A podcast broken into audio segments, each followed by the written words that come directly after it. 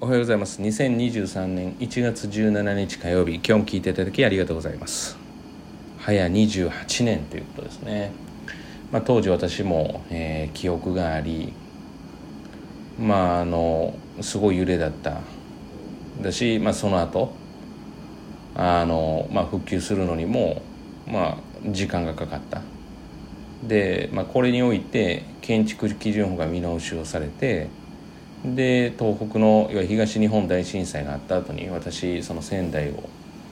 まあ、ちょっと仕事の関係で、まあ、寄らせてもらってで寄ってタクシーとかに乗ってるとまあ当然ながら関西弁なのでどちらからお越しですかみたいな感じで聞かれて実はあの神戸なんですとかっていう話をしていて、まあ、神戸じゃないですね兵庫県なんですっていうような話をしていて。あまあこちらの震災も実はあの阪神大震災のおかげといったらあれなんですけどみたいな話があって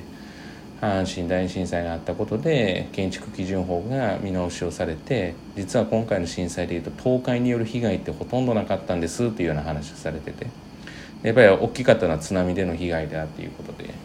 当時ですねあれ多分震災起きてから6ヶ月後ぐらいで半年後ぐらいですかねに多分行ったと思うんですけどそういう話を聞いて。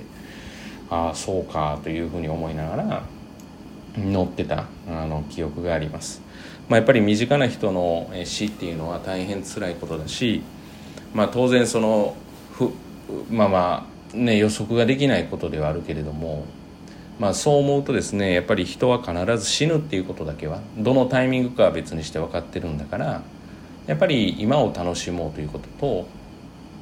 まあ、プラスしてやっぱりその先のためにの努力この2つを並行しながらやっていくっていうことが、まあ、大事なんじゃないかなと。でまあその先へ向けての努力は、えー、要は何て言ってんですかねその苦労とか、えー、しんどいじゃなくてやっぱり楽しみながらやる必要があるのかなっていうふうには思いますね。でそれは、まあ、私たちこうやってあの子どもたち預かっていますが子どもたちだけの問題ではなくて、えー、私自身もそれが大事だなとやっぱ体的にも心的にも、えー、年齢を重ねてもやっぱ若くいたいっていうことは、まあ、常々私は思っているのでやっぱり、まあ、そんな食事にこだわるわけではないですけれども、まあ、例えば年を重ねても、えー、美味しい食事を食べたいと思うし楽しいことを見聞きしたいと思うしやっぱり新しいことにチャレンジしたいっていうふうに、まあ、常に思いたいなというふうに感じています。もう本当にこれ子どもたちの話じゃなくてですね自分自身。で要はまあそういったことを感じながらやりたいなと。で、まあ、たまたまですねちょっと録画してた「あの月曜から夜更かし」という番組のですね投資家の桐谷さんですね。まあまあ昔から知っていたんですけれどもたまたまそれをこの前見ていてまあ、自転車で全力疾走するあのおっちゃんというかおじいちゃんというかこれいくつ年年齢いくつなのかなっていうふうに調べると73歳なんですよね。73であの元気ってすごいなっていう、うん、だからまあその何でしょうかねその例えば中身とか性格とか例えば見た目とかは別にしても、まあ、やっぱ元気ですよね